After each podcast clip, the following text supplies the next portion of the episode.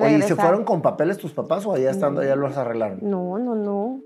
Ilegales, o sea, pasaporteado, como se dice, con visa. ¿Cómo tomas la decisión de irte a otro país? Es una decisión difícil porque estás dejando tu vida. O sea, una persona que se va para Estados Unidos deja amistades, muchas veces novios, parejas, ah, hijos, los que tienen- hayan tenido hijos. Llegar a un país en donde no piensan igual que tú. Allá los latinos hacen una comunidad, ¿no? Sí, O sí, sea, sí, hay se, una se unen comunidad. entre sí. Sí, no, Mm. pero ¿Y se ayudan entre sí? no. ¿Tú puedes abrir una compañía en Estados Unidos en Sin un proceso documentos, sí. No, sin documentos. Sin documentos. Sí, sí. ¿La tú puedes puedes abrir? abrir? Tú puedes abrir una conversación, se llama un DBA. Mm. Y así es cuando, como, como empiezas tu proceso. Así como, sí, así fue como mi hermano empezó el proceso. Él dijo, si yo sé que no puedo trabajar en compañías grandes, porque la Voy a compañía, trabajar para mí. sí, me voy, a, me voy a hacer mi propio, me voy a generar mi propio trabajo.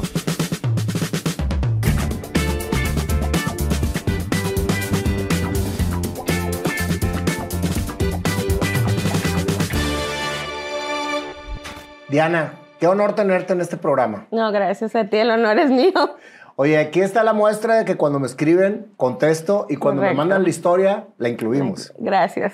Así que Eso sí. para mí es un honor porque cuando empezaste a platicar tu historia, que fue precisamente que cuando me escribiste por ahí, ¿cuánta gente se va a Estados Unidos en busca del sueño americano? Sí. ¿Y cuánta gente está perseverante hasta que lo logra? Que es tu caso en Sí. lo particular. Gracias. Y cuando ya lo logras, cuando ya tienes un camino exitoso hecho, la gente piensa que, ah, pues es que ella es muy exitosa, pero no, sabe todo lo que hay detrás y es precisamente a mí lo que me gusta mucho, llevar a, a estas historias. El perfil de las personas que entrevistamos son gente que ha alcanzado el éxito haciendo lo que le apasiona. Correcto. Y yo creo que por todas las que pasaste, si no hubieras tenido tu pasión a todo lo que da, no lo hubieras logrado. Eso es verdad. Y obviamente de la mano de Dios siempre. Correcto. Sí. Sí. Platícame, ¿cómo fue tu infancia, Diana? Y siempre me gusta empezar por ahí. Sí, porque es el inicio de todo ser humano. ¿A qué jugabas cuando eras niña? En, en sí, que yo de, de mis recuerdos que tengo de mi infancia, siempre cuando llegabas a hacer algún tipo de juego, siempre yo era la dueña de algo. La dueña de la estética, la dueña del no sé qué, o sea, pero yo era la que dirigía el, El negocio. el negocio, sí. Y mis amiguitas, que eran las muñecas, ellas, yo las sentaba, por eso las sentaba, las acomodaba y yo les decía qué tenían que hacer. Obviamente no me hacían caso, pero yo decía lo que tenían que hacer. Pero en tu mundo estabas dirigiendo. Sí, en mi mundo siempre era yo voy a dirigir algo, lo que sea, pero algo. Ok. Ese era mi, era, era como jugaba. Termina tu parte de, de infancia, empiezas a estudiar la secundaria. Sí. ¿Qué era lo que te, ma- te llamaba la atención? Hijo, en la secundaria la verdad que sí fui así como que niña rebelde. O De sea, pasar de no de tener- pasar de de no- tener amistades, Ni nada. llegué a ser súper social, súper ¿Por sociable. qué crees que se dan esos cambios? No sé, a lo mejor, lo único que sí te puedo decir que a mí me ayudó es que mi mamá veía que yo era muy introvertida y decía que eso no estaba bien. Y me decía, un, un día me dijo, te me sales y te vas y consigues amigas, a ver cómo le vas a hacer, ese es tu problema. Pero te me sales de la casa y ya mi mamá al final se arrepentía. ¿Qué dijiste? Ya consiguió demasiadas amigas. Pero así fue que conseguí amistades, o sea, porque mi mamá me dijo, salte, o sea, que no te quiero ver aquí sentada. Siempre uno como padre quiere que sus hijos brillen, quiere Sí. que sus hijos tengan muchas amistades, que sean muy queridos, que sean populares. Populares ¿sí? a lo mejor, sí. Yo me pregunto por qué. Porque yo creo que vivimos en una sociedad. Para mí, lo más importante son las relaciones públicas. Claro. Y toda mi vida me ha acompañado las relaciones públicas y he tratado de, de cuidarlas mucho, de cuidar mi imagen y de cuidar ser realmente una, una persona que pueda adherirse a cualquier, a cualquier grupo social. Sí. Porque nunca sabes cómo la vida va dando vueltas y cómo esos grupos sociales te van a ayudar a crecer. Sí, definitivamente. correcto. Y yo creo que ese es, el, ese es por lo cual los padres nos incitan mucho a tener relaciones con otras personas, a estar comunicándonos continuamente con otras personas. Yo creo que eso, porque mi mamá sí era tremenda visionaria, y yo creo que ese fue el motivo por el cual mi mamá me dijo, no, o sea, te me vas y te me... O sea, como te empiezas a relacionar con la gente. Porque cuando regresamos de- del DF, a mí me dio como un... Regresaste a los ocho años, ¿verdad? Regresé a los ocho años y yo no quería tener amistades. Obviamente primero el acento que traía uno pues sureño no es muy bien aceptado aquí en el norte. Es una leyenda, ¿eh? Porque ahorita yo creo que ya somos un. Sí, ya ahorita es más aceptado. Sí, claro. Pero estás hablando que era una niña de ocho años, que los niños también son crueles. Entonces sí llegaron a decirme dos, tres cositas que yo prefería estar callada. O sea, prefería no hablar para que no saliera el acento, para no tener ningún tipo de, de, problema. exactamente. Ya después salgo de, la, salgo de la primaria, entro a la secundaria, que fue en ese momento que mi mamá dijo, tienes que salir, o sea, no puedes estar aquí encerrada viendo la televisión nada Ahorita mencionabas que tu mamá era una gran visionaria. ¿Por qué lo dices? La que decidió irse para Estados Unidos fue mi mamá, no tanto mi papá. Entonces, ahorita llegamos a lo de Estados Unidos. Este, pero entonces ella estaba siempre viendo hacia dónde ir. Hacia dónde ir, sí. Siempre, yo sí hay algo que te puedo decir que gracias a lo que soy, mi hermano y yo, porque él y yo somos socios en todo lo que tenemos. O sea, yo no doy un paso sin él, él no da un paso sin mí. Wow. No, Qué gran trabajo hicieron tus padres, porque regularmente entre hermanos es difícil. Es difícil hacer negocios. Yo no he tenido ningún problema así, un pleito fuerte con él, no. Jamás. Nunca. Entras a la secundaria y te me vuelves una rebelde. Sí, y fiestas, salidas. ¿Te acuerdas tú, aparte de, la insistencia de tu mamá? Fíjate, te voy a decir porque el concepto que yo tengo del joven en la rebeldía. Vienes tú soñando de que eras la directora de todo lo que hacías y de que dirigías a tus muñecas y todo este rollo. Y de repente te avientan al, como quien dice, al ruedo y te dicen, ah, desconéctate de tu mundo fantástico y empieza a centrarte en la realidad. Y te empiezan a imponer cosas. Ve y consigue amigas. No seas introvertida. Tienes que ser bien buen estudiante, tienes que portarte así, te tienes que parar así, tienes que caminar así. Entonces, pues, ¿qué está pasando? Entonces, esa parte de la rebeldía que nosotros como adultos etiquetamos a los jóvenes, creo que es más un grito de su interior diciéndole, ¿hacia dónde me estás llevando? O sea, ¿para dónde voy? ¿Para dónde voy? Ahora me estás diciendo que me sacas de mi mundo, de mi mundo de tranquilidad con mis muñecas. De mi confort. Y me exiges que tengo que tener amigos, que tengo que estar haciendo cosas. ¿Qué está pasando? Entonces empieza a sucumbir una rebeldía. Sí, porque ya después llegó el momento en el que mi mamá me decía, es que eh, era para las 10 de la noche, ya te estoy diciendo que es muy tarde para mi mamá. O sea, mi mamá era de las que se dormían a las 10 de la noche, pero porque mi abuelo se dormía a las 8. ¿Cómo una niña introvertida se hace extrovertida? Yo creo que empecé a tener confianza en mí. ¿Qué te dio esa confianza? Mm, mm, quisiera decirte que fue algo, pero no, yo creo que fue dejar ser yo. O sea, empezar yo a, sí, desfogarme, a hablar con las muchachas, a, a veces escuchar, porque yo escuchaba todas las historias, yo aprendía de los errores de las demás. Y entonces así fue como empecé yo como a agarrar confianza en mí y empecé a tener muchas amistades, muchas. O sea, tenía mi grupito de amigas que íbamos para todas partes, salíamos, nos divertíamos, nos íbamos de vacaciones. Eso sí, mi mamá lo único que tenía era, lo único que sí es que no le gustaba que llegara tarde. Entonces llegó un momento en el cual mis amigas, supongamos, salían de fiesta y las dejaban llegar hasta las 2 de la mañana. Y mi mamá no, o sea, a las 12. Y ya prefería, dije, no, mejor no voy. mejor ya no voy. Sí, porque pues ellas llegaban más tarde, no se iban a regresar porque era él. Se van todas juntas, nos regresamos todas juntas. O sea, ese era nuestro, nuestro lema, ¿no? ¿Estabas en secundaria? Sí, en secundaria. O sea, pues, que íbamos a los 15 años. 12 en la secundaria no es mala hora. No, no es mala hora, pero a mis amigas las dejaban más tarde. Entonces ellas no se querían regresar más tarde, por, por, digo, no se querían regresar más temprano por, por mí. Entonces, pues ya mejor decía, no, ya no voy, ya no voy, gracias. ¿Por qué te autodenominas rebelde? ¿Qué era lo que hacías que, que, que, pensabas tú que, que eres rebelde? Porque me dijiste, fui muy rebelde. Sí, fui rebelde en el aspecto de que como yo quería salir, nunca hice nada malo. O sea, nunca, nunca estuve en drogas. Yo empecé a probar el alcohol como hasta los 19 años pero en mi rebeldía era de que yo, a mí me gustaba salir mucho con mis amigas. Me gustaba ir mucho a fiestas, me gustaba, sí, o sea, ya socializar, cosa que antes no. Pero te fijas que eso no es una rebeldía. No es una Eso es rebeldía vivir una, vida, normal. Pero para mi mamá era un, que era yo un poco rebelde o rebelde porque estaba acostumbrada a ella a siempre verme en la casa. pues ¿quién Entonces? Primero me mandó, sí, primero me dijo, ve y sé social y ya cuando vio que ella era demasiado social, me dijo, esta ya se me salió del aro o se me está saliendo. Pero en realidad yo sí te puedo decir que como hija, yo nunca le di un problema fuerte a mi mamá. Nunca. Mi mamá nunca tuvo que batallar conmigo de que, ay, se pierde y no llega. Jamás.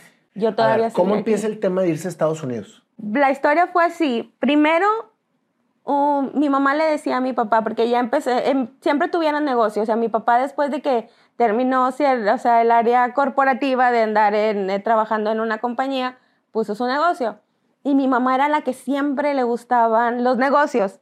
Mi papá era muy bueno en relaciones públicas porque él siempre fue gerente de ventas. Entonces mi papá andar viajando y con clientes y así, eso se le daba genial. Pero la máquina que manejaba todo el asunto acá en el cerebro mamá. era mi mamá, exactamente.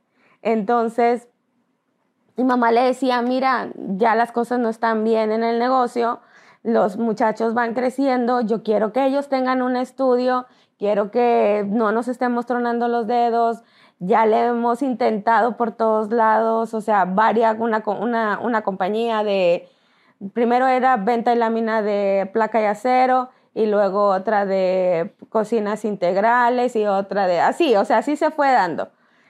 Y pues iban bien y luego, pum, algo pasaba y no, ya no iba tan bien. Nos manteníamos, pero nos manteníamos. O sea, ya la vida de que teníamos cuando mi papá trabajaba en un corporativo, pues esa vida ya, ya se había acabado. O sea, ya no había viajes, ya no había compras de tiendas departamentales ni nada por el estilo. Ya era así como que ropa de mercadito, que no tengo ningún problema y si voy al mercadito yo me la compro. O sea, así ya teniendo un poder adquisitivo mejor, yo sigo yendo al mercado. Cuando vengo, voy. Sigues yendo al sí, mercadito. yo sí, Sí. yo sí voy. Y a comer también, me encanta la comida del mercadito. A mí también, Sí. definitivamente. Entonces esa idea nace para pasar, para llevarlos a una, una vida más, más- o sea, con más oportunidades para Sí. ustedes. Es como lo visualizó tu mamá. Sí. Pero ¿cómo se van a Estados Unidos? O sea, ¿cómo, cómo, ¿cuál fue la decisión? ¿Qué, La qué se iban a hacer qué? O sea, ¿tenían gente allá? ¿Cómo toman la decisión de irte a otro país? Que eso es precisamente una de las preguntas más, que más me llaman la atención. Es una decisión difícil porque estás dejando tu vida. O sea, una persona que se va para Estados Unidos deja amistades, muchas veces novios, parejas, ah, hijos, los que hayan tenido hijos. Es el común denominador, el dejar y desprender tu vida para ir a otro país en donde no es tu idioma, no es tu cultura y no, no entiendes muchas cosas que suceden ahí. Es muy difícil y muy complicado. Y tú llegaste siendo un adolescente en la prepa. No, yo llegué, yo ya había terminado la universidad aquí. Ah, o sea, tú Yo terminaste la ter- universidad. O sea, él fue, mi hermano terminó la universidad, se fue para allá, pero Primero, mi papá y mi mamá ya estaban allá. ah, entonces ellos se fueron primero y los dejaron Ellos se aquí. fueron, eh, sí. Yo viví un tiempo sola. ¿Y se fueron a hacer qué tus papás allá? Mi papá consiguió un trabajo de, de torno, si sabes cuáles son. Sí, sí, sí. O sea, eh, consiguió un trabajo de tornero y mi mamá lo que todas las amas de casa hacen, o sea, o limpiar casas o cuidar niños. O sea, se fueron de ser aquí tu papá, un, un- o sea, que fue empleado corporativo, que tuvo su negocio, que estuvieron en una vida este, Eh, te- de cómoda. mi papá yo lo veía de chiquita, o sea, con saco, corbata traje y y, todo. traje, sí, a llegar al verlo ya, ya con su uniforme Con su de, de- sí, de- exacto, de, de obrero. Y tu mamá a limpiar casas. Y mi mamá a limpiar casas y a cuidar niños a veces. O sea, ellos, y los entiendo, yo creo que fue un golpe muy grande, tanto a mi papá como en el ego empresarial. Y mi mamá, pues por el hecho de que pues antes yo tenía quien me cuidara a los niños y me limpiara la casa y ahora yo tengo que ir a hacer ese trabajo. Ujú. Entonces fue duro. Pero, pero fíjate cómo cuando dejas el ego a un lado sí, por una visualización con un de fin. qué hacer para mejorar tu calidad de vida, Ujú. no importa por los caminos que tengas que pasar. O sea, a lo mejor va a ser un, un camino en donde va a ser un tropiezo inmediato, pero te deja una gran satisfacción Sí, porque estás haciendo algo para lograr algo. Sí. Y creo sí, que ahora te doy la razón que tu madre tenía una visión muy clara de lo que querían Ujú. hacer. Sí. Y ustedes estudiando en la universidad aquí, Sí. en Monterrey, En Monterrey. y ellos les mandaban dinero para que siguieran Sí. aquí estudiando. Eso sí, yo te puedo decir que el apoyo y que si nosotros hemos llegado, digo nosotros porque es mi hermano y yo para todo, si nosotros hemos llegado a donde estamos ahorita, es gracias porque tuvimos el apoyo de mis papás al 100%. O sea, era, sí, yo salía y trabajaba, pero era trabajos para yo comprarme lo que se me daba la gana, no era un trabajo para yo tener que pagar una renta o tener que comer, no. O sea, esa parte la tenía cubierta por mis ¿Qué padres. sentías tú o qué sentía tu hermano, en el, porque Ujú. tener mucha comunicación, de saber que tus papás se la estaban partiendo en Estados Unidos y que ustedes están aquí en Monterrey? Pues la responsabilidad era terminar lo que ellos, o sea, el propósito de que nosotros estuviéramos aquí era terminar la universidad para luego nosotros irnos para allá. Así fue el plan. Ese- ese- Cuando ese se fueron fue el ellos les dijeron, nos vamos nosotros, nos adelantamos, empezamos a abrir camino, terminan la universidad y se van para allá. Sí. Ese era el propósito. Mi hermano termina la universidad, se va para ¿Qué allá. estudió tu hermano? Arquitectura. ¿Y tú también? No, yo hice el diseño de interiores y dibujo arquitectónico. Ok. ¿Ya tenían ustedes planeado, habían platicado de poner un negocio? ¿O simplemente estaban estudiando y se acabó a ver qué, en qué nos consiguen chamba o cómo conseguimos chamba? Sí, no, no, nunca, no, nunca planeamos de que ay, vamos a tener un negocio y vamos a ser tú y yo socios. No. Eso se fue dando. Él terminó la carrera de arquitectura Y se va para Estados y Unidos. se va para Estados Unidos y yo estuve eh, dentro de mis no sé qué hacer. O sea, estudié ah, comunicaciones, Nayo, y no me gustó, me salí. Mi mamá aguantó y dijo, ¿qué otra cosa quieres estudiar? Estudia, lo que sea. Yo dije, "Mm, creo que quiero leyes. Estuve estudiando leyes, tampoco me gustó y me dijo, ¿qué otra? Pero estudia. Y caí en diseño de interiores. Y ahí sí, esa, esa carrera me encantó. Fíjate qué importante es que tus padres apoyen la decisión, aunque las decisiones sean erróneas en un inicio. Sí. Pero yo creo que es parte de lo que, ten- que tenemos que pasar como seres humanos para terminar hallando nuestro destino. Sí. Porque ¿qué hubiera pasado si te hubieras quedado en, en la primera eh, carrera? A lo mejor la hubieras terminado y hubieras estado frustrada y no serías quien eres ahorita. Eso fue lo que me senté y hablé con mi mamá, porque sentarte a hablar con tu mamá, decirle, hijo de su, o sea, ¿te acuerdas de lo que gastaste? Este, pues, ya se gastó. A mí me acaba, Ya a mí no me, acaba de pasar con mi hijo mayor. Sí. Me sea, al tercer año de carrera o segundo año de carrera me dijo, quiero ahora estudiar esto porque creo que es el enfoque que le tengo que dar a mi vida porque tiene su empresa. sí. Y dijo, necesito estudiar negocios. Ujú. Y, este, y le dije, adelante. O sea, ¿y Sí. cuánto está en la realidad? Tres materias. De, de como 15. Sí. Pero es, es, es, es que si estás, si ya invertiste en tus hijos durante toda tu vida Ujú. y llegan al momento en que toman la decisión en de a qué se van a dedicar, Sí, el imagínate resto nada de la más, vida. ¿Qué es lo que van a estudiar profesionalmente hablando? Creo que se vale que cometan errores, Errores. que experimenten, que vuelvan a empezar. Así que sí es para nosotros como padres un esfuerzo mayor, Sí, pero si ya nos esforzamos tantos años, es el último eslabón. sí. Hay que Pero empujarlos. a mí como en mi conciencia me decía, es que yo veo que mi mamá, porque yo en las vacaciones yo me iba a ayudarle a mi mamá a limpiar casas y a cuidar niños, o sea, no me quedaba aquí haciendo nada, o sea, yo las vacaciones para allá, para ayudarle, para juntar más dinero y Oye, ¿y se fueron con papeles tus papás o allá estando ya los arreglaron? No, no, no.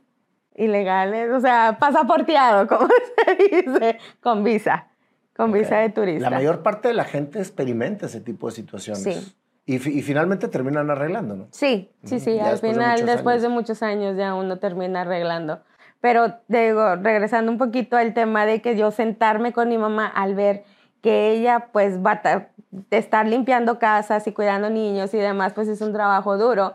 Y para mí me daba un cargo de conciencia, o sea, así como que, ¿cómo ¿Y voy a sentar voy a con mi mamá a decirle si yo veo que, que su trabajo es muy duro para que yo le salga con esto? Y luego no una vez, sino dos veces, ¿no? yo. Sí, pero qué valiente. Pues- Qué valiente y qué, y qué aterrizada yo sé que es una situación complicada, yo sé que es, ah, pues imagínate decirle a tu mamá que estás viendo cómo está lavando ropa y cuidando niños, etcétera. Oye, todo el trabajo que hiciste, pues va para atrás y voy ahora para, para, otra, para, otra, carrera. Pero primero, bravo por tu madre y por tu padre que, que te apoyaron. y nunca me reclamaron nada. O sea, nunca me dijeron, ay, ¿cómo es posible? No, nunca. Y nunca le pegaban a la, ay, acá yo tanto que me la parto. No, nunca. De verdad que sí, no, nunca. Nunca me dijeron, este, no, que mira, que todo el esfuerzo, que nosotros... Nunca. Yo cuando me senté le dije a mi mamá, ¿sabes qué? O sea, no me llena comunicaciones. Siento que no, no, yo no soy de ahí. Me dijo, ok, ¿qué quieres estudiar? Y yo, no, pues quiero este, leyes. En leyes estuve trabajando en un, en un ah, de meritorio en un juzgado penal en el tercero de San Nicolás. Y al ver todo lo que sucedía... dijiste no. No, o sea, yo le fui unas vacaciones para allá, para, para Houston con mi mamá y le dije, mamá, voy a ser muy mala, muy mala abogada. Y me dice, ¿por qué? Y le digo, es que yo veo toda la gente cómo llega con sus problemas y es, y a mí se me parte el corazón. no tengo esa coraza para poder ser licenciada, o ser abogada, porque yo veía que todos los abogados, o sea, llegaban y las señoras llorando por una injusticia o algo así, ellos así como que, ah, sí. Es que lo que, lo que acabas de decir es bien importante, tienes que tener el, eh, pues el gen de, de, lo que, de lo que vas a ejecutar y más cuando son carreras tan complicadas. Sí, porque es, o sea, ser, ser abogada es estar resolviendo problemas de mucha gente y muchas veces vienen y te dicen mentiras y muchas veces tú tienes que estar como que sacando después y ya no, yo no, yo no, no voy a ser buena. Y si no, y si yo siento que no voy a ser buena en eso, mejor decir aquí corrió que aquí quedó. Entonces me, me, senté con mi mamá y decirle, voy a hacer, me voy a... Y me dijo mi mamá, pues puedes agarrar que por el lado mercantil o porque del lado familiar. Digo, no, mamá, del lado familiar estar viendo los divorcios y de que... O, de, o en mercantil, desalojos y eso. No, o sea, a mí se me va a partir el alma. Esa carrera me va a hacer daño. O sea, yo voy, yo siento que me voy a enfermar. No. Y me dijo, ok, si no es Imagínate si todos visualizaran o se visualizaran haciendo lo que están estudiando. Sí. Y fíjate, es bien, bien fácil el ejercicio. Observa gente que se dedique a lo que tú te vas a dedicar con lo que estás estudiando y ve si realmente es lo que quieres o no. Sí. Hasta eso no es tan difícil, pero ahorita me acaba de caer el 20, que yo creo que es un buen ejercicio para los chavos que nos están escuchando. Visualícense trabajando en lo que van a trabajar algún día y vean si realmente es lo que quieren o no. Sí. O sea, si es tu pasión estar así, perfecto, dale yo descubrí que esa no era mi pasión. ¿Y cómo llegas al diseño? A mí siempre me gustó el dibujo. Y aparte, yo veía ya en ese tiempo, mi hermano ya estaba trabajando en diseño allá, sí, en diseño allá. Entonces, dije, bueno, él ya abrió un poco como que la puerta, estudio diseño de interiores y entro por la misma puerta que mi hermano, que ya la tiene abierta. Y esa fue mi decisión por, por estar en diseño. Y ahora sí embonaste. Sí, no, ahí sí emboné, o sea, yo era feliz, o sea, yo me levantaba para ir a la escuela, y a mí me encantaba ir a la escuela. O sea, no... Le encantaba ir a la escuela. Sí. ¿Qué porcentaje de la gente que estudia le encanta ir a estudiar? Yo, creo que muy ¿Qué porcentaje de la gente que trabaja le encanta ir a su trabajo? Sí. O sea, está cañón, sí, ¿eh? Sí, sí, sí. No, a mí sí, sí te puedo decir que mm, a mí me gustaba ir a la escuela, me encantaba ir a la escuela. Los maestros, los compañeros, era un ambiente muy, muy, relajado, muy, muy bonito. Para mí fue muy bonito. Ya estar creando, o sea, recuerdo que a veces nos ponían a hacer que dibujo de la figura humana, que es parte de una de las materias, este, y se empezaba a hacer, ¿no? O sea, recuerdo una, una hoja, una que hicimos, y una compañera dice que hizo a Luis Miguel y terminó siendo César Costa ese dibujo. o sea, cosas así que te daba risa por el momento de que estabas apenas creando algo y ahí es donde em-, empieza el amor por la creación, por crear un diseño, por crear una, una pintura, por crear. ahí fue donde, donde descubrí esa pasión de, crea- de creación. Terminas tu, tu universidad, te quedaste sola. Sí, sí, Porque yo tu ya me quedé tu sola. hermano se fue. Papá y mamá y hermano todos allá. Yo ¿Qué aquí. querías? ¿Acabar la carrera para irte para allá con ellos o querías quedarte aquí? ¿Cuál Pues era tu, tu- mi, lo mío primero fue mi primera opción quedarme aquí, obviamente. Entonces, Pero ahí estuve- estabas, ahí estabas saliéndote de la visión que quería mamá para Sí. ustedes. Pero yo, o sea, aún así tenía ese, ¿cómo decir? Como esa rebeldía de que es que yo no me quiero ir para allá porque mi vida aquí es tan feliz, Pero tan a no gusto. es rebeldía, es, una, es, es pensar en ti. Sí, sí, Fíjate sí. cómo nos acostumbran. a- somos rebeldes porque pensamos por nosotros mismos. no. No, entonces no eres una niña rebelde. No, sí Eres era, un- a lo mejor ya viéndolo así, podría ser que era una persona muy determinada en mis decisiones. Claro, y eso no quiere decir sí, que no quiere rebelde. decir que sea rebelde. Es que nos viéndolo acostumbran a, luego creer cosas que no son. Cuando te sales de la línea, entonces ya entra en rebeldía. entonces yo traté de buscar trabajo aquí y pues como diseñadora de interiores, eh, em- las opciones son en una mueblería o en una mueblería. no había muchas opciones porque yo buscaba en el periódico arquitecto, ingeniero, pero nunca diseñadora de interiores. Entonces, después de mucho buscar, ya, ya tenía como un año, como un año, año y medio, que ya yo así que le dije a mi mamá, ya, o sea, ya terminé la universidad, gracias. O sea, hasta aquí tu ayuda económica, ya no. O sea, yo le dije que ya no, porque ya ¿Y te sería quedaste un rato abuso. trabajando aquí en Monterrey? Sí. En una mueblería. Sí, no, o sea, traté de buscar en varias partes, mueblerías, en todo, y no. No había. O sea, no, no, no era algo que me llenara o que yo quisiera. Y un día le dije a mi mamá, voy para allá. ¿Y ¿estás segura? Llegaste Sí. a Houston y...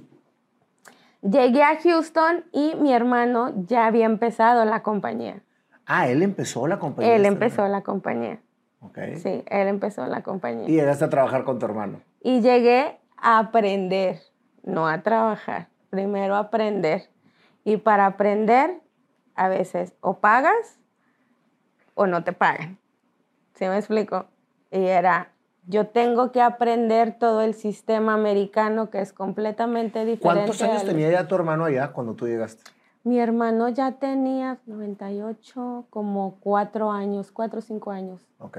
él también le tocó buscar una oportunidad de alguien, obviamente sin documentos, es difícil encontrar trabajo profesionista de tu, de tu rama sin documentos.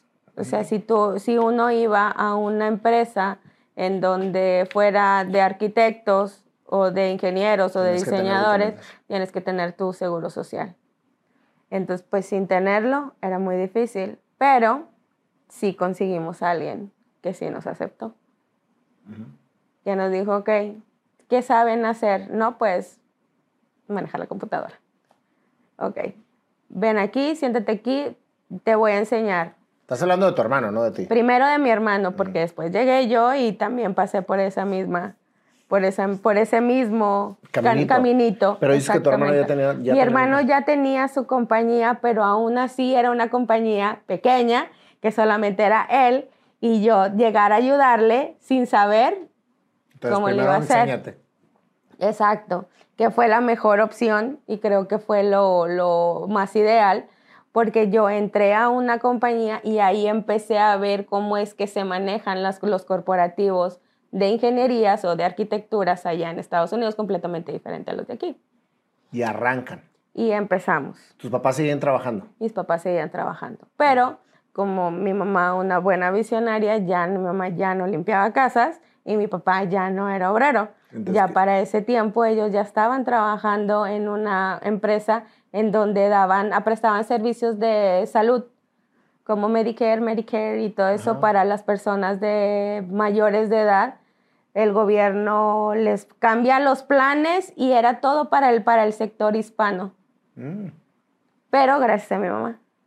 Gracias a Gracias a mamá. mi mamá. O sea, tu mamá siguió ahí. Este, Sí, mi mamá siempre abriendo decía. brecha. Sí, decía, yo no quería estar aquí porque el trabajo que también que conseguimos con el arquitecto fue gracias a mi mamá. Mm. O sea, mi mamá era la, la mejor fan que yo he tenido y que mi hermano ha tenido.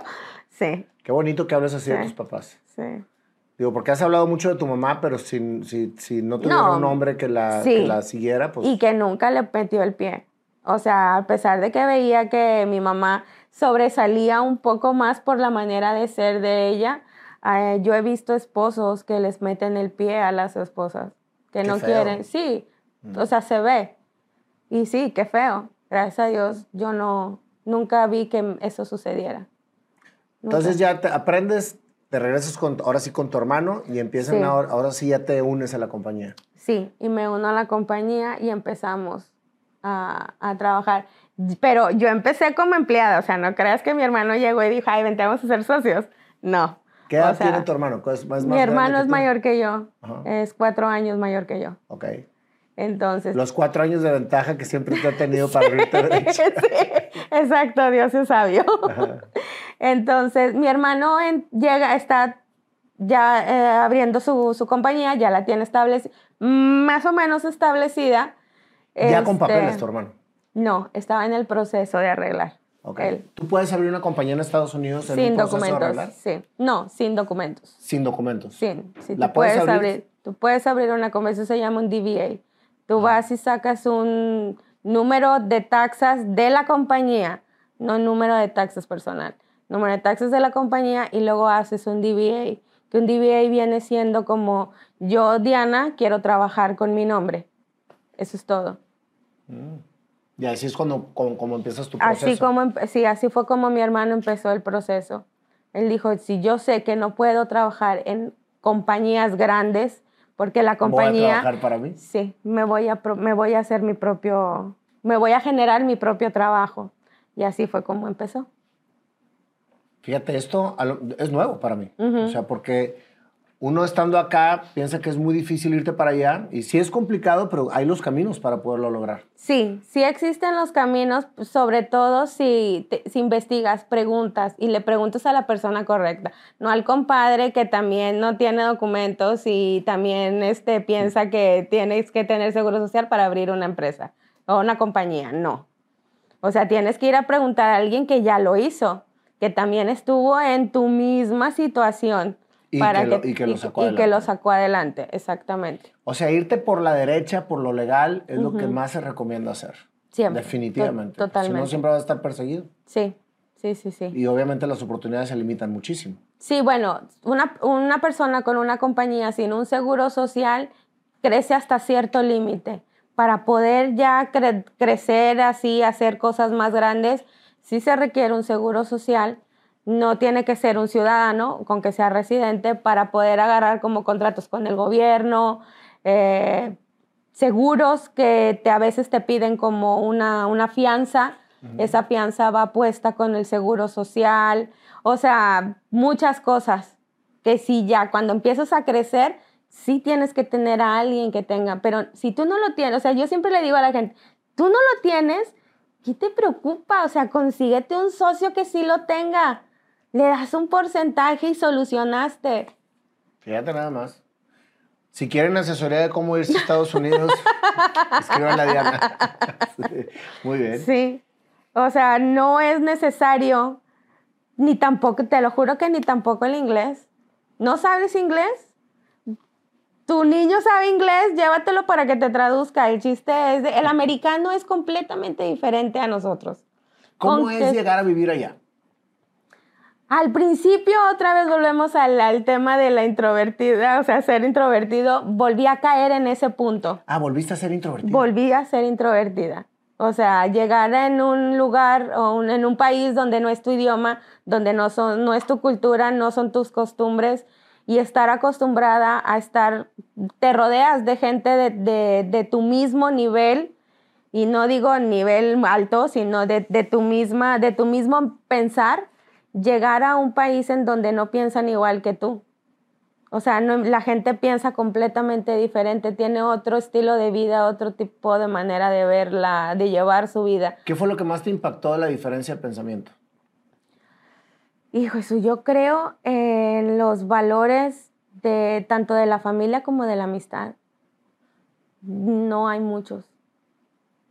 La Allá gente allá quien sí Vive para sí mismo y se vive acabó. para sí, vive para sí mismo. Y es muy fácil tener una, un, un matrimonio y perderlo y seguir con el siguiente. Y lo pierden y la que sigue.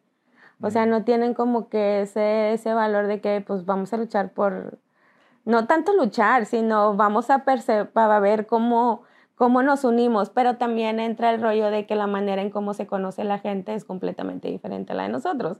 ¿Cómo O se sea, ellos se conocen, o sea, se conocen un día, quedan embarazados y luego, ¿sí me explico? O sea, primero hay niño de compromiso antes de, de conocerse como pareja. Aquí todavía existe eso de que vamos a ser novios para ¿Dijiste niño de conocernos. compromiso o niño- anillo? No, niño de compromiso. Ah, hay niño de compromiso, no es de anillo. ok. No, no es anillo, es niño de compromiso. Ok. O sea, les dan niño de compromiso y entonces resulta que la muchacha no era como pensaba que era, o al revés, y por eso truenan. Y es muy común que eso pase. Ujú. Allá. ¿Tú cómo conociste a tu esposo? Yo lo conocí por, o sea, sí, conocidos en, en, En común. en común, sí. O sea, conocidos en común. allá los latinos hacen una comunidad, ¿no? Sí, O sea, sí, hay se, una se unen comunidad. entre sí. Sí, no. Pero, o sea, sí por el hecho de que si yo sé que tú eres mexicano, hispano, que hablas español, yo voy a irme a platicar contigo. ¿Y Pero se ayudan entre sí? no. Desgraciadamente es un un porcentaje muy bajo los que ayudan.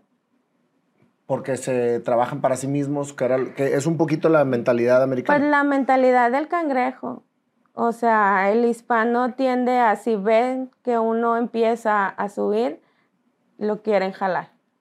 Así es lamentablemente como está y se está considerado ahora sí que a nivel mundial, incluso los americanos dicen, yo no sé cómo ustedes, o sea, se pueden meter el pie entre ustedes mismos. Pero eso no es cuestión del, del hispano que vive en Estados Unidos. Yo creo que es un poquito el mexicano, ¿no?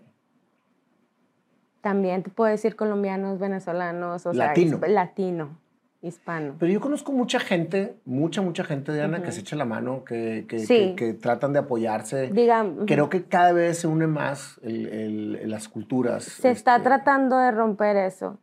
Dentro que yo soy miembro activa de las de otras, del, bueno, tanto de la Cámara de Empresarios como de una asociación de, de latinos, de no hispanos constructores.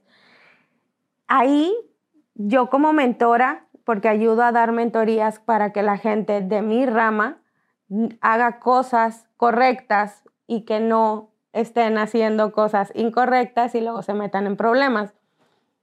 Entonces, dentro del enfoque de ahí es, hay que ayudarse. O sea, si tú sabes que tal general contractor fregó a la gente, no dejes que venga otro igual que tú a que se lo, o sea, di, expone, ayúdense. Si tú haces eh, metal framing, que tú hagas chirroc, nos ayudamos, ganas tú, gano yo.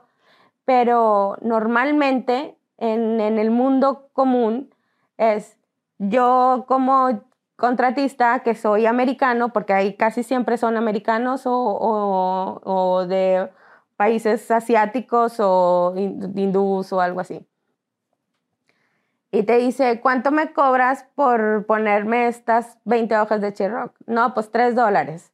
Ok, va con el, con el ayudante y le dice, yo te cobro 2.50. Y luego va con el ayudante del ayudante y le dice, yo te cobro unos 50. Y ese, un, ese, ese al final, el de más abajo termina poniendo dinero, pero le ganó el trabajo el de arriba. Aunque le ponga Aunque dinero. le ponga dinero. O sea, así es. Fíjate. Y esa es la parte que con la asociación tratamos de ayudar a la gente a que no haga eso, porque al final es, es algo malo para uno. No, y fregan la industria. Exacto, fregar la industria. Eso es lo que se quiere evitar. Empiezan a crecer como compañía, Diana. Ujú. ¿Sacan a sus papás de trabajar? No nos tocó el gusto de Todavía hacer no eso. pudieron. No. O sea, no llegaron a ese. no nivel. llegamos a ese, a ese nivel. Cuando empezábamos a crecer como compañía, que yo ya estaba directamente ya trabajando con mi Como hermano. socia. No, Trabajando ya directamente con él. O sea, yo ya había aprendido y ya había llegado con él a trabajar. Em, fue cuando se vino la economía mala en Estados Unidos que una, una devalu- no devaluación, fue una depreciación que se hizo en el 2008, Ujú. más o menos, 2008, 2009. fue cuando mi papá fallece en el 2009, a finales del 2009. fue cuando le dio la embolia? Le dio, sí, que le dio el derrame. El derrame y, cerebral. Y solamente duró una semana en el hospital.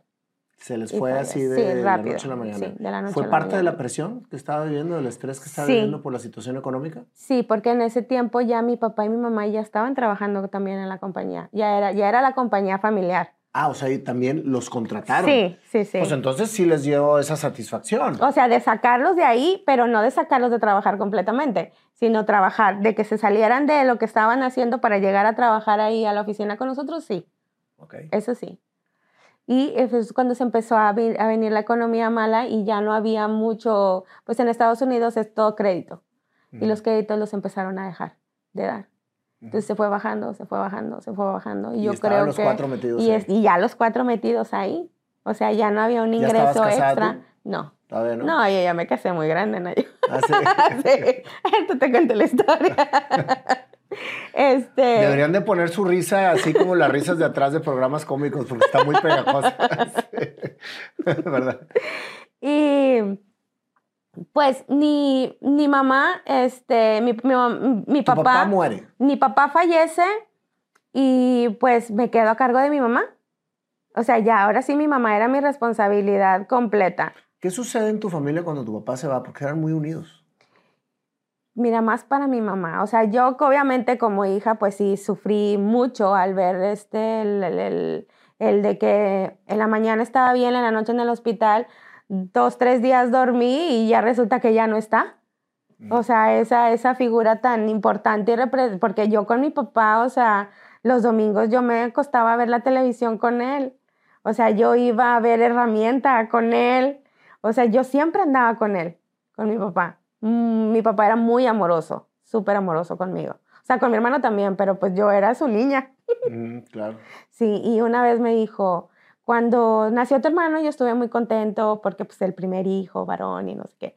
Pero mi hijita, cuando naciste tú, ay, no, no, no. O sea, mi mundo fue así como que otra cosa. O sea, yo siempre fui pues la niña de sus ojos. Mi papá fallece y pues me quedo a cargo de mi mamá. Estoy hablando un año que mi papá y mi mamá fueron novios de como de los 12 años. Desde los 12 años. Dos hermanas de mi mamá están casadas con dos hermanos de mi papá.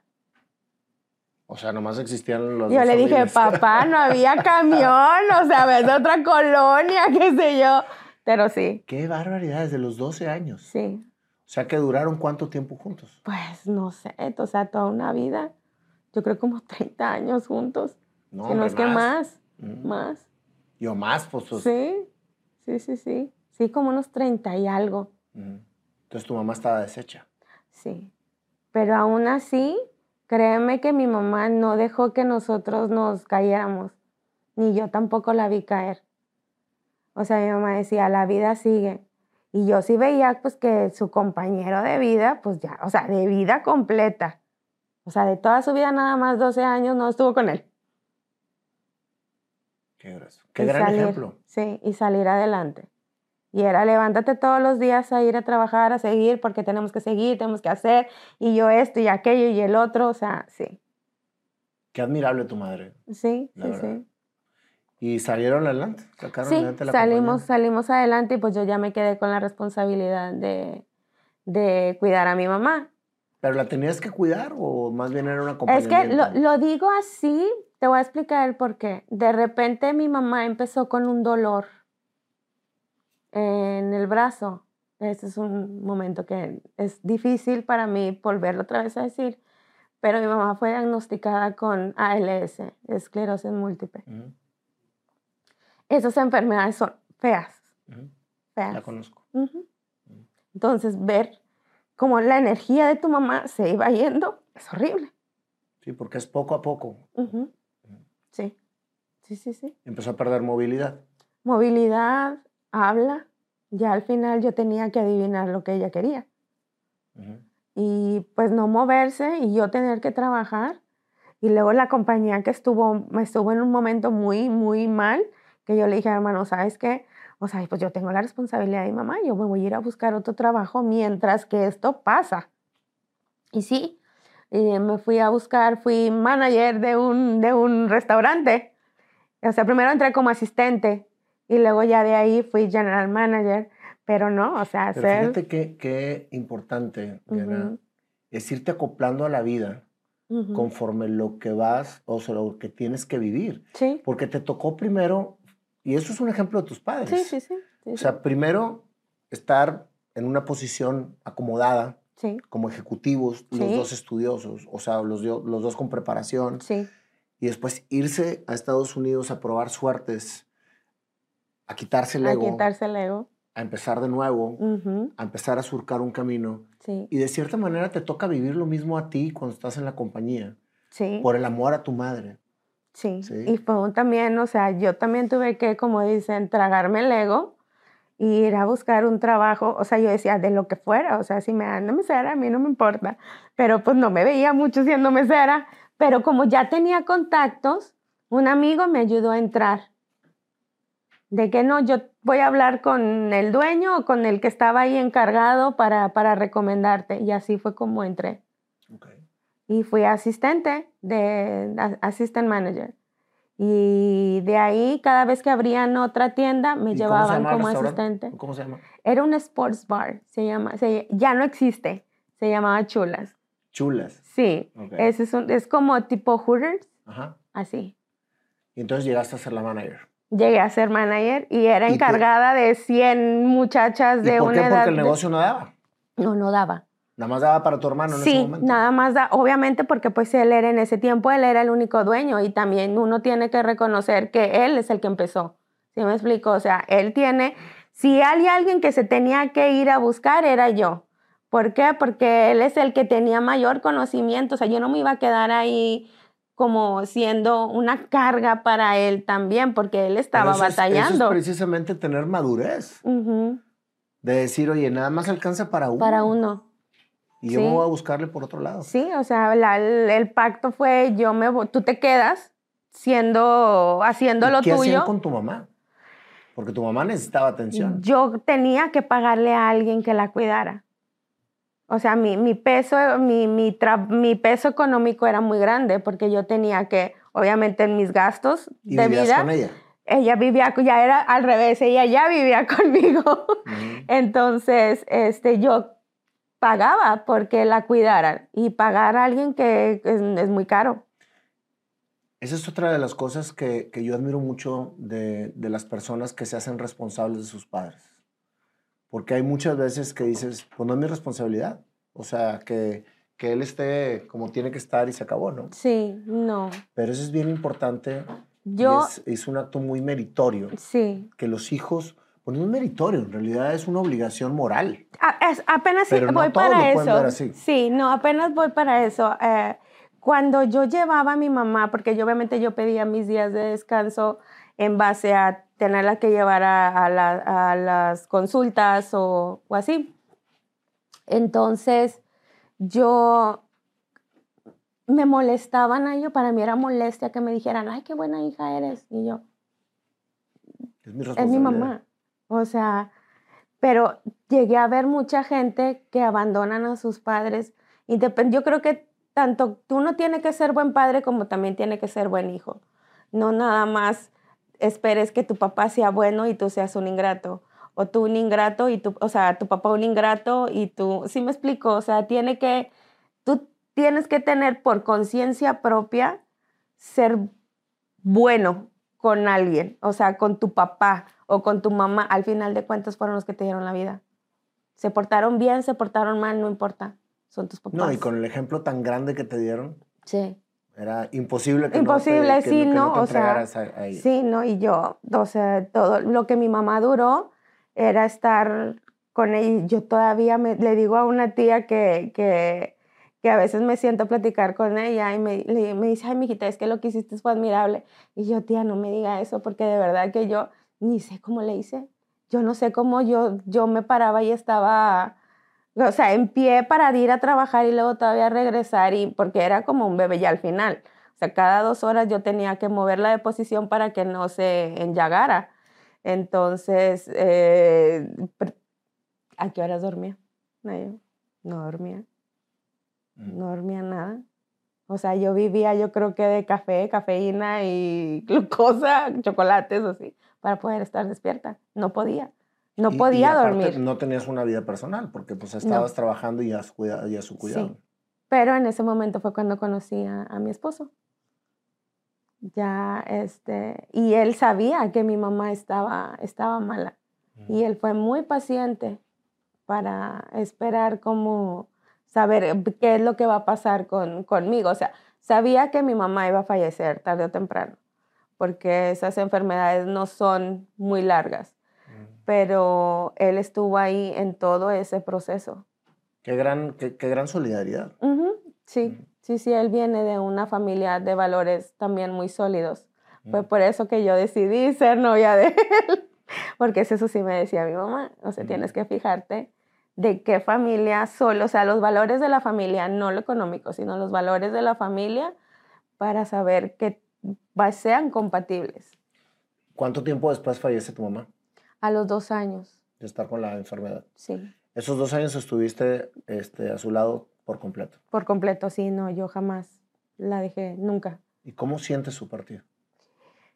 Al final te puedo decir que yo decía, Dios mío, o sea, por favor, llévatela. Porque se escucha feo, o sea, yo a veces digo, ay, siento, siento feo decir eso, pero yo veía que mi mamá ya no era mi mamá. O sea, yo extrañaba a mi mamá, la, la, la persona emprendedora, así, ya no estaba, ya no era. Ya era feo ver de que me decía, agárrame la mano porque quiero tocar mi cabello. Tengo mucho que no lo toco. Eso es feo. Eso es feo. Entonces dije, no, ya. O sea, llévatela, por favor, que descanse, porque es, es muy feo esa enfermedad. Claro, sin duda. Ujú. Y la verdad que, que muchas veces por egoísmo nuestro que- Sí. quieres mantenerlos ahí aunque tengan una vida, pues... Que ya no es este, vida. Que ya no es vida. Ya no es calidad de vida. Entonces fue que mi mamá fallece y yo todavía batallé para dormir, ¿no? Yo Entonces, que no dormías? no dormía, ya estaba acostumbrada a no dormir, pues batallé para dormir, para acostumbrarme, me despertaba. Ujú.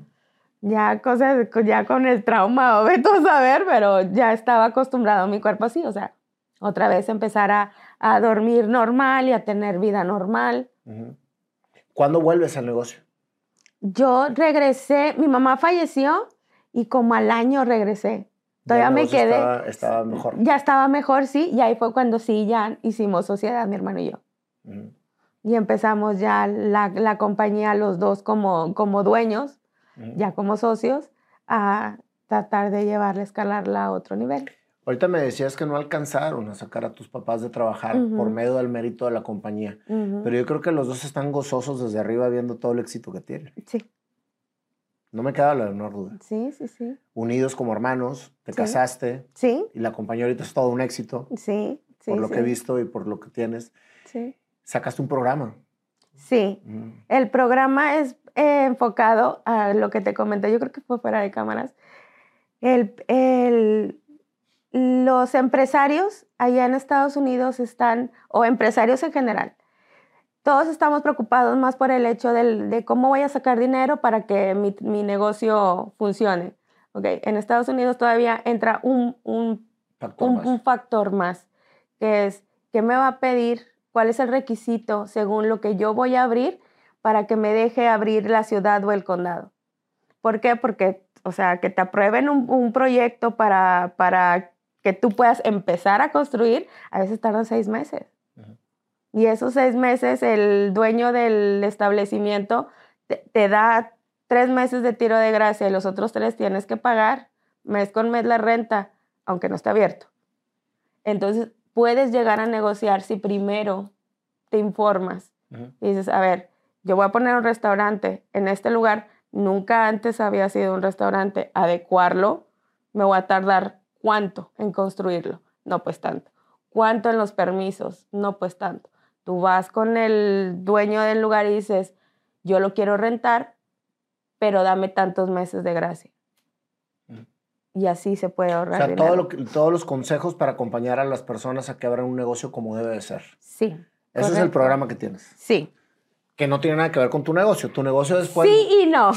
Sí y no, porque pues obviamente mi negocio es hacer todos esos diseños y sacar ese permiso de construcción.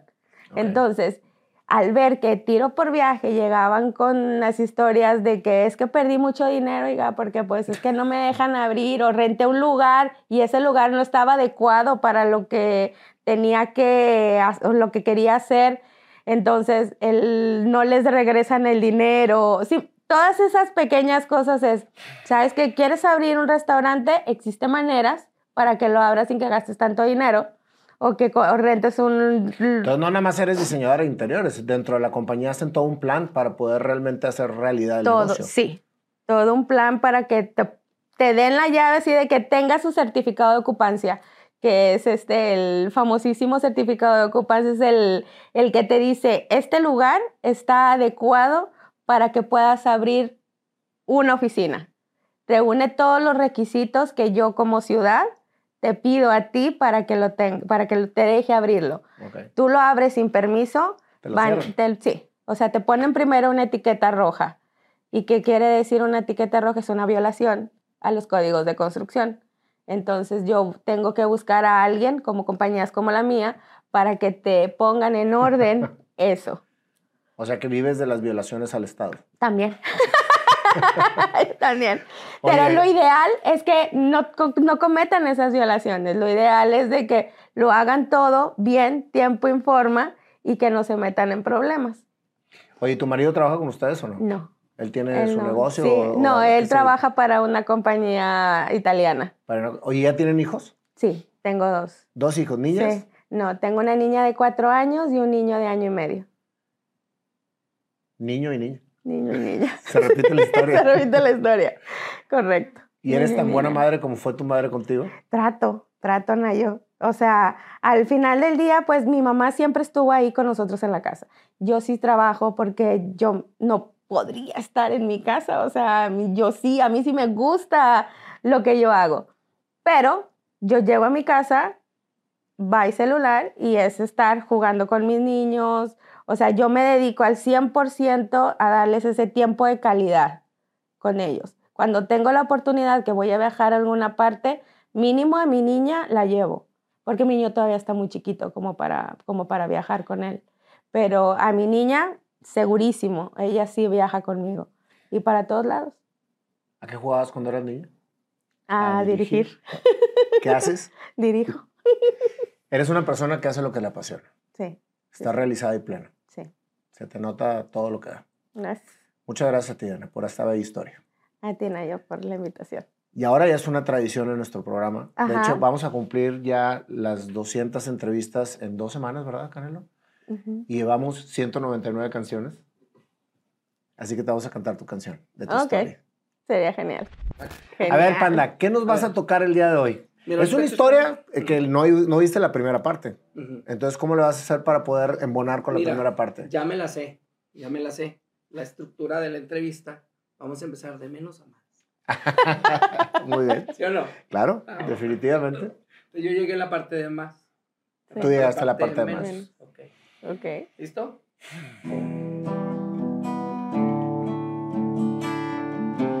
Bájale tantito.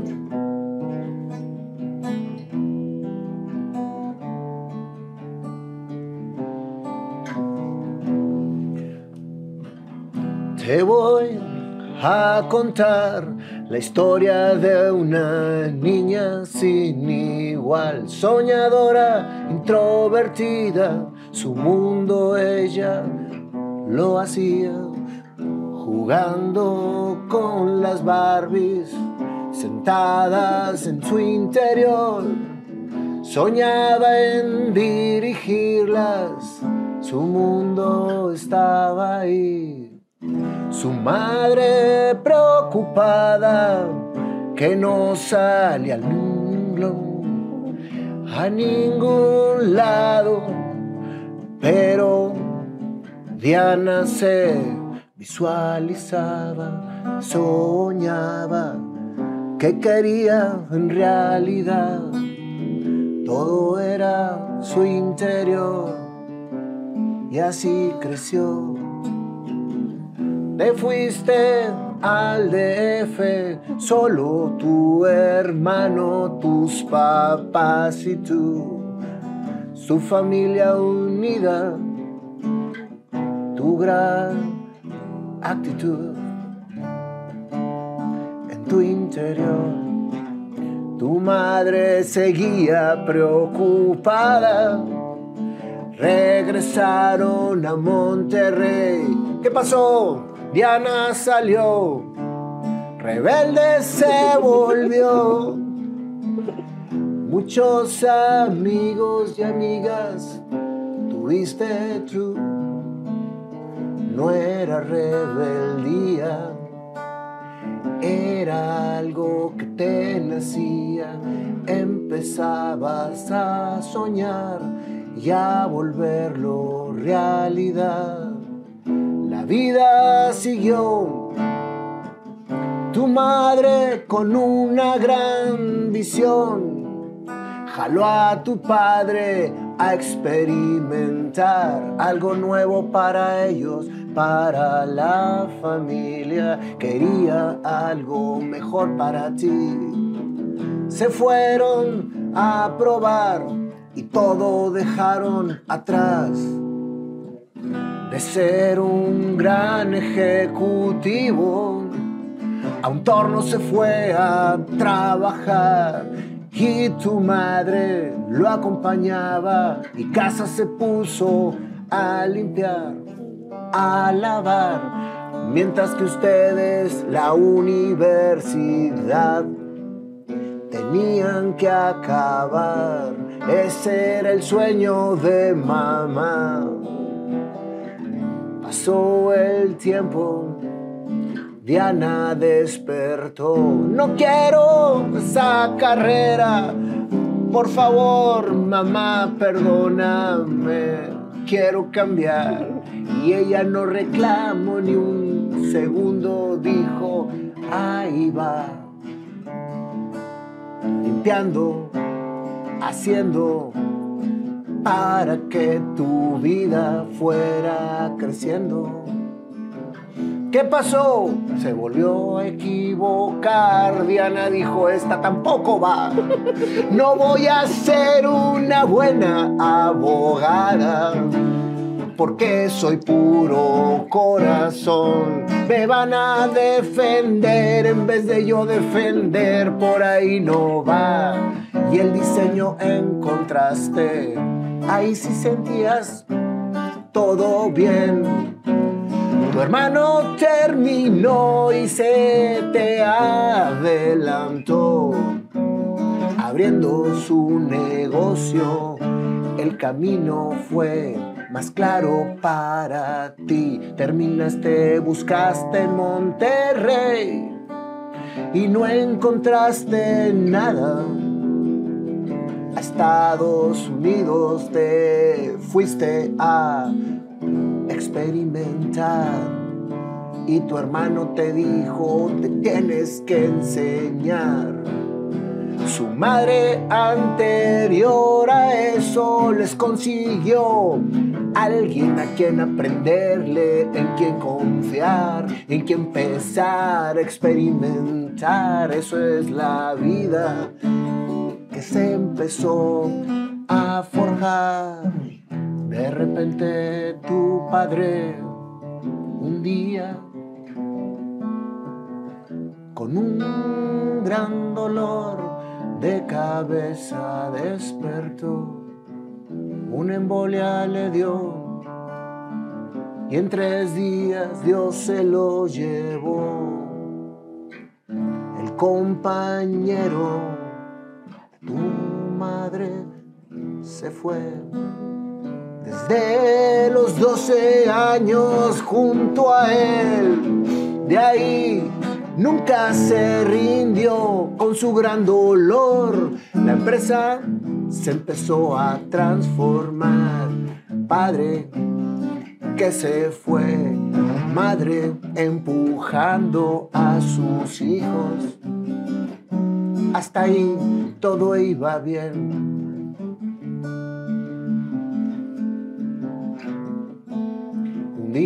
Tu madre amaneció con un gran dolor en su brazo derecho.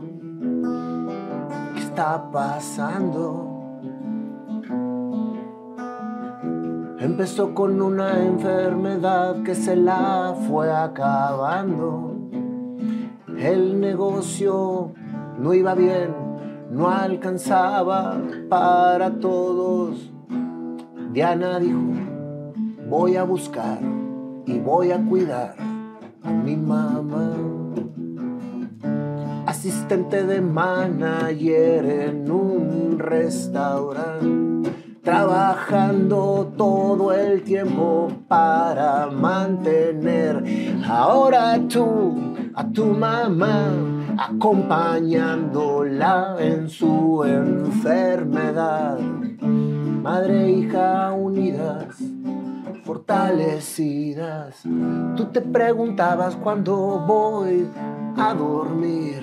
Cansada estabas viviendo del café para mantenerte en pie, pero con un gran amor que te hacía estar ahí, acompañándola a vivir.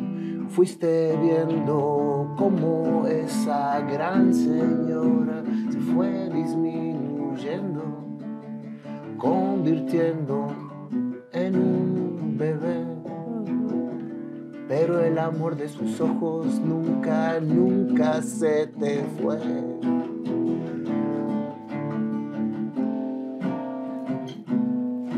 Un día llegó el hombre de tu vida ante esa situación.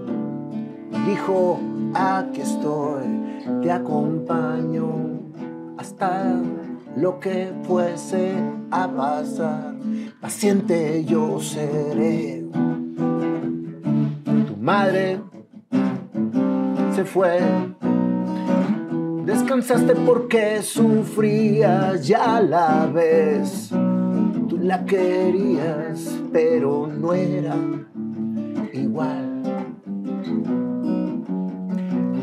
Empezaste todo otra vez, regresaste al negocio con tu hermano, todo empezó a crecer, a fortalecer y la empresa al viento en popa otra vez. El éxito llegó a ustedes.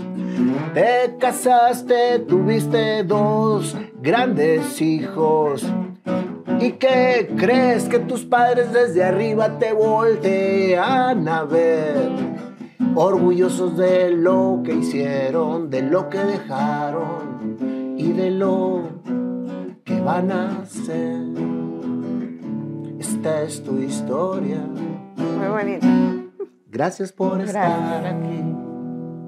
Gracias. Del corazón. Sí. Muchas gracias. Gracias a ti, Diana, por esta gran historia tan inspiradora, que yo creo que mucha gente que la va a escuchar está pasando por lo que tú pasaste. Ujú. Y lo que acabas de platicar es la esperanza para seguir adelante. Correcto. Gracias. Mi admiración a todos los latinos que están en Estados Unidos luchando por el gran sueño americano. Gracias. Gracias.